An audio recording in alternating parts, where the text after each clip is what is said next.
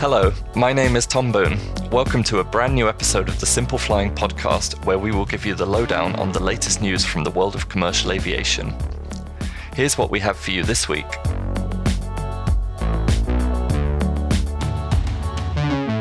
Coming up in today's show, I'm joined by a very special guest, Kerry White, who was a member of cabin crew on the British Airways Boeing 747. For those of you who aren't aware, last week British Airways bid farewell to the Boeing 747 with the final two aircraft departing its Heathrow base on Thursday. Unfortunately, a double departure couldn't take place, but that didn't stop a wonderful occasion that struggled to leave a single dry eye. So, Kerry, thanks for coming on our podcast today. I just wanted to start by asking you how long were you working on the 747?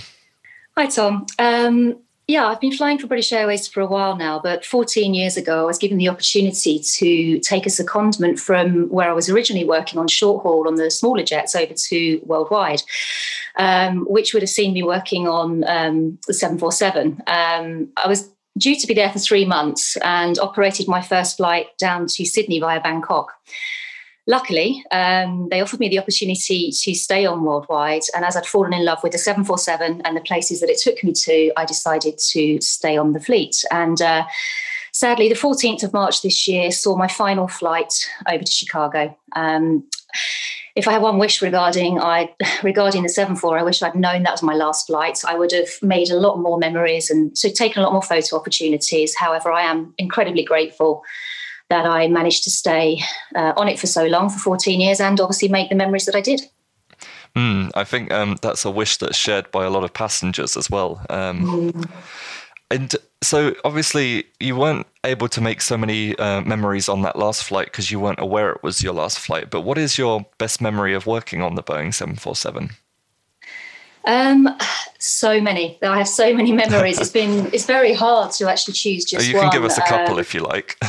okay. well, actually, if I go back to my very first flight that I just mentioned, mm. um, I think because it was the it was sort of the biggest. Um, experience of my long haul flying career just because of the the aircraft was so iconic to fly on um, and I felt absolutely honored and no amount of training could have basically given me an insight as to what it's like to fly on the 747 as crew. Um, and my very first flight, um, I worked number 10 position, which for those that don't know is actually very back of the aircraft.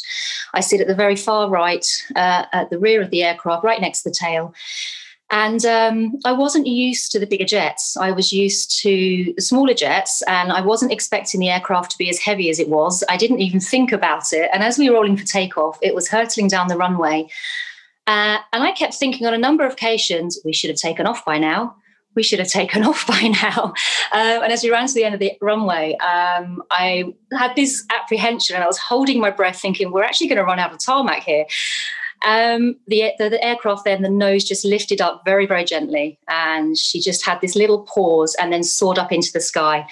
Um, and that's a, a, moment that I'll never forget. And also staring out the window at this time, because um, as you probably know, on a short haul jet, we would uh, be out of our seats pretty much immediately to do the service once it's safe.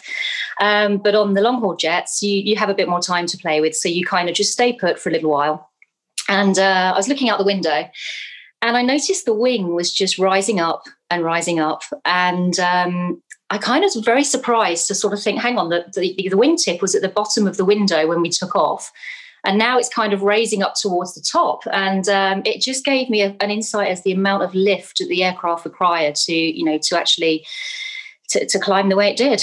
Um, but uh, absolutely, I mean, so many you know experiences on my first jet and um, on the first flight, sorry, that I, I took on the seven four. Um, yeah, and lots of other little things have happened in the past, but um, so there's too many. There are far too many to, to pick out favourites. To be fair.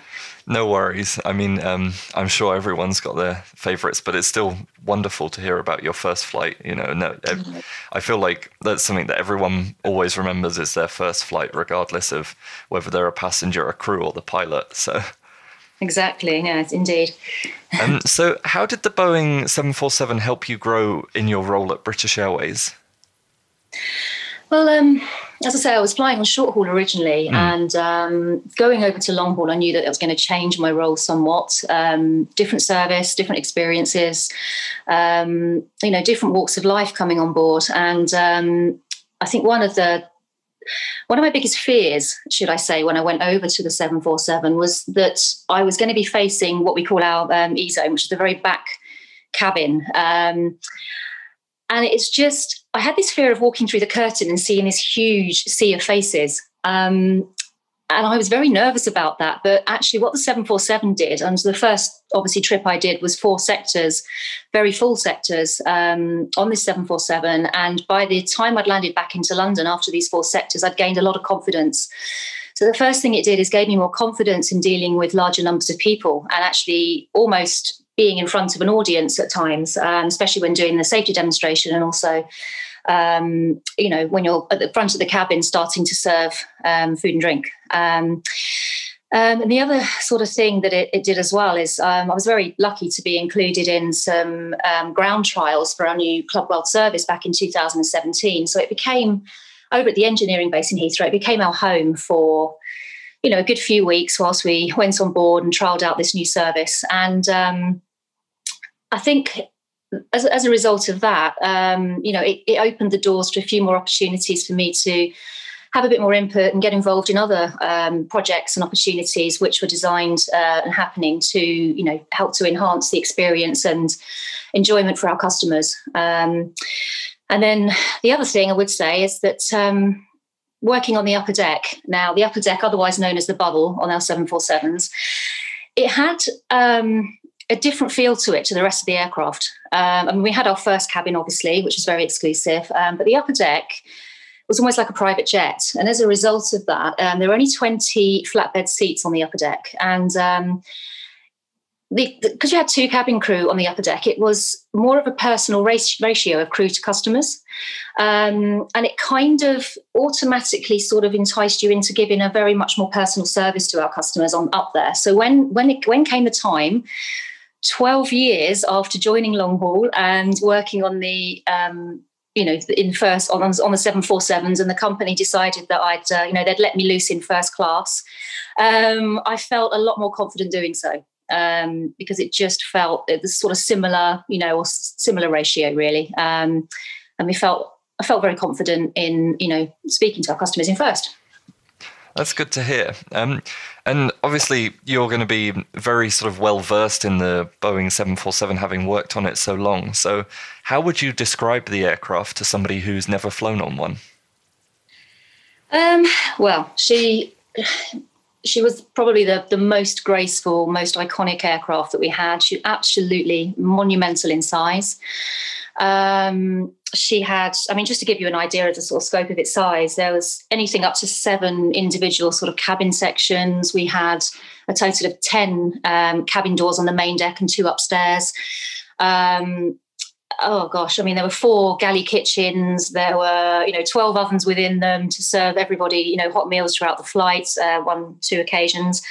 Um, she carried 345 passengers and um, it, the aircraft had enough space to have four different types of seats on board, which, you know, as most um, our customers would know these days as our first Club World, um, World Traveller and World Traveller Plus cabins.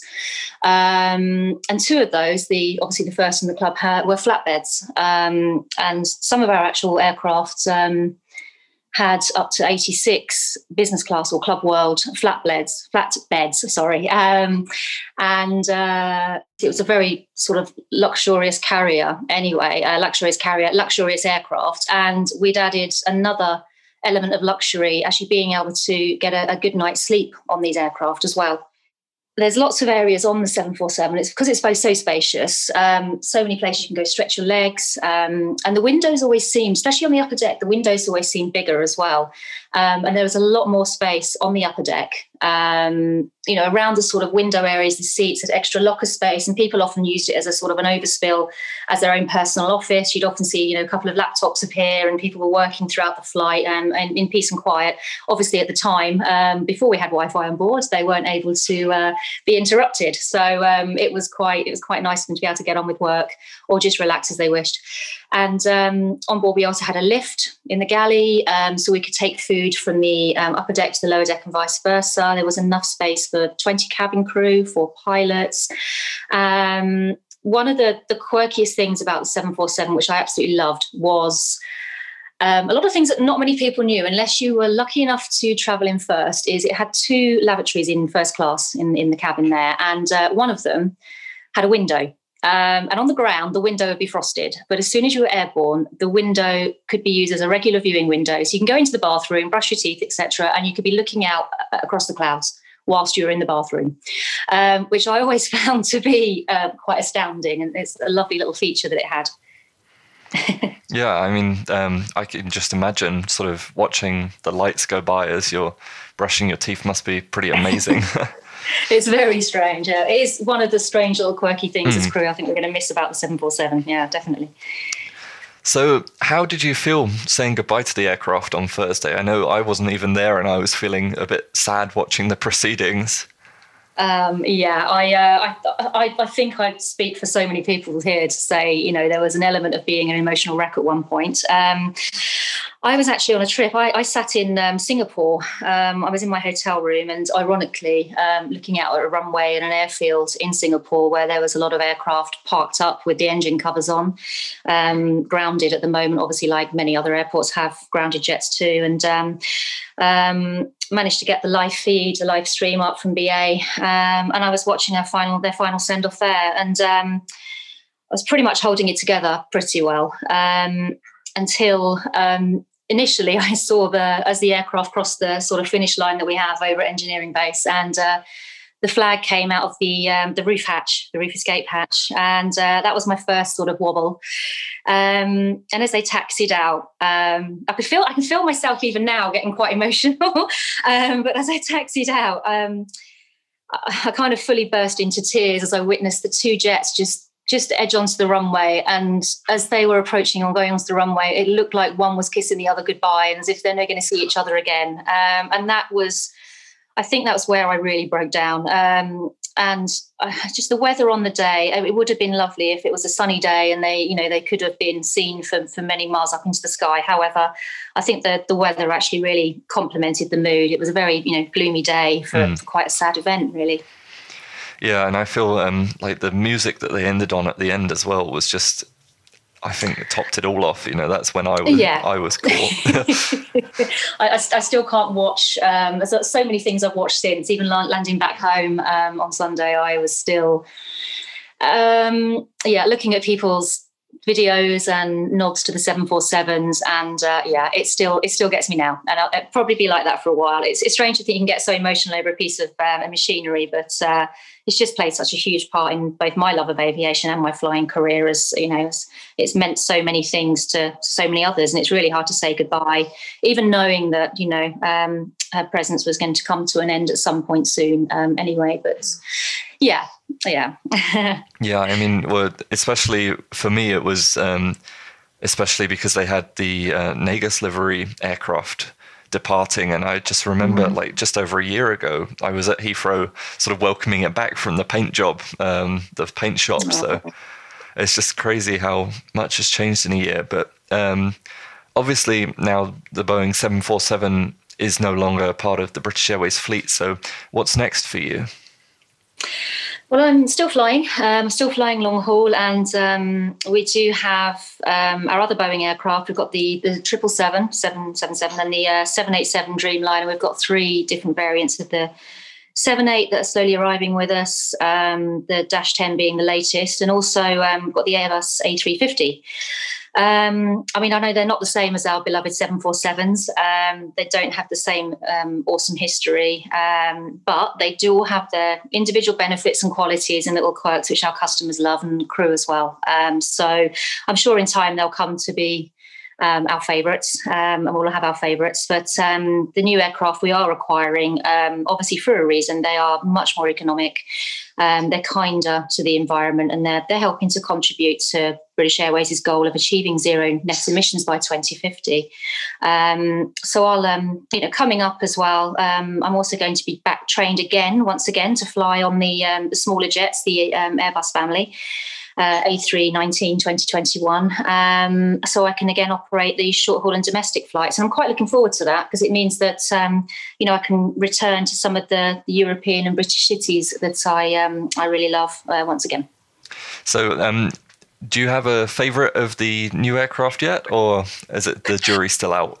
Oh, that's, that's a that's a, a, question of bias. That one. Um, I I always used to say I was a Boeing girl, hmm. um, mm. and I am still a Boeing girl very much. But um, oh goodness, I I really do actually quite like a lot of the features um, from both a crew and a customer perspective on our Airbus A350.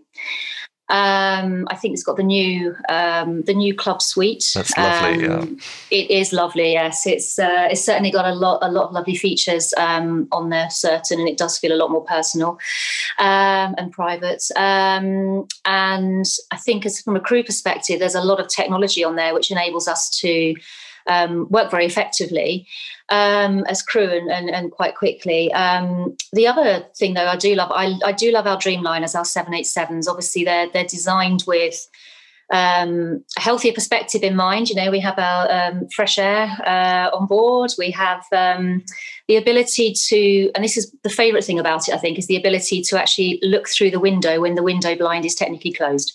Um, with our dimmable windows, and I really wish we could have that on every aircraft now because I just think it's um, it's a fabulous feature. Um, you know, customers can relax and sleep whilst others still look out the window, and I think it's um, yeah, it's it's lovely. I, I, just think that's one of my favourites. So yeah, I, I'm, I'm, the jury's out at the moment on my favourites. I, I love the triple seven as well. We have so many different variants of triple seven, um, which all have sort of different um, you know, sort of really positive things about them. So um, yeah, I'll, we'll see, we'll see. And of course, I'm going on to short haul as well soon, so it could be that I decide I suddenly like the A321 again. I don't know. well, we'll look forward to um, seeing what you do decide once you've had the chance to try them all out again. Yeah, absolutely. I'm looking forward to it. I'm looking forward to it. So uh, yeah, it's um, to me at the moment, it's just a pleasure to get on a, a, a plane and be able to you know to go somewhere so it's um mm. and it's nice to see passengers with us at the moment which is great so yeah mm. well hopefully i will be back as one of those passengers with you soon um, but um, thank you so much for your time today kerry no you're more than welcome tom and we look forward to welcoming you back on board again soon Thank you. Um, so that's it for today's podcast. We hope you enjoyed it and we welcome any feedback at podcast at simpleflying.com. For more great content, you can visit our website at simpleflying.com or find us on social media. Simply search for Simple Flying. If you enjoyed this podcast, please leave us a rating on your favourite podcast player. Thanks for listening.